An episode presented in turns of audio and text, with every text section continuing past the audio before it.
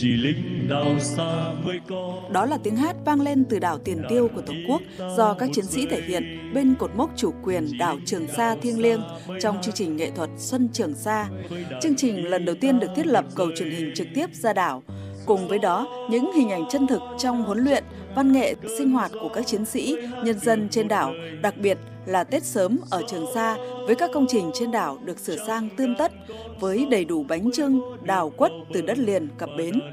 và những khuôn mặt rạng rỡ của các chiến sĩ càng làm cho đất liền gần hơn với đảo, tin tưởng Trường Sa ngày càng xanh tươi vững mạnh.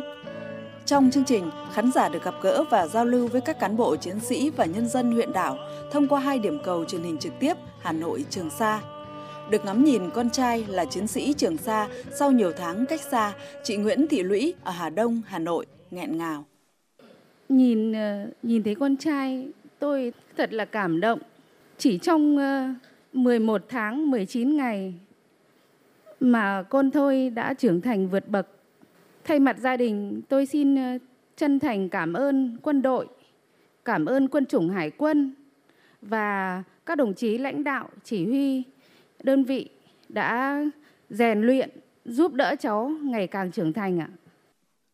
Qua 11 lần tổ chức, Xuân Trường Sa mang lại tình cảm ấm áp, sự quan tâm, lòng tin son sắt của Đảng, Nhà nước và nhân dân ta với quân dân Trường Sa thân yêu, cùng với những chủ trương chính sách quan tâm đặc biệt của Đảng đối với Trường Sa. Chương trình đã vận động các doanh nghiệp, nhà hảo tâm ủng hộ tới cán bộ chiến sĩ làm nhiệm vụ tại đảo, ủng hộ hàng trăm nhà tình nghĩa, hàng nghìn sổ tiết kiệm cho cán bộ chiến sĩ có hoàn cảnh khó khăn của quân chủng hải quân.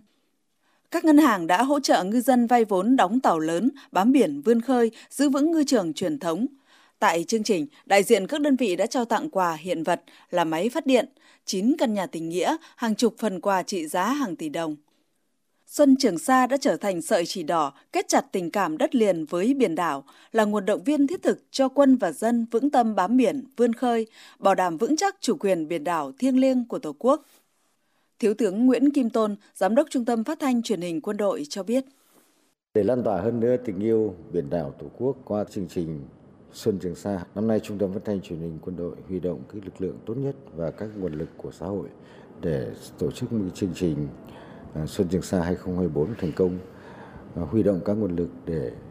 có những phần quà động viên cán bộ chiến sĩ đang bảo vệ Tổ quốc trên hướng biển đảo cũng như góp phần động viên hậu phương chiến sĩ.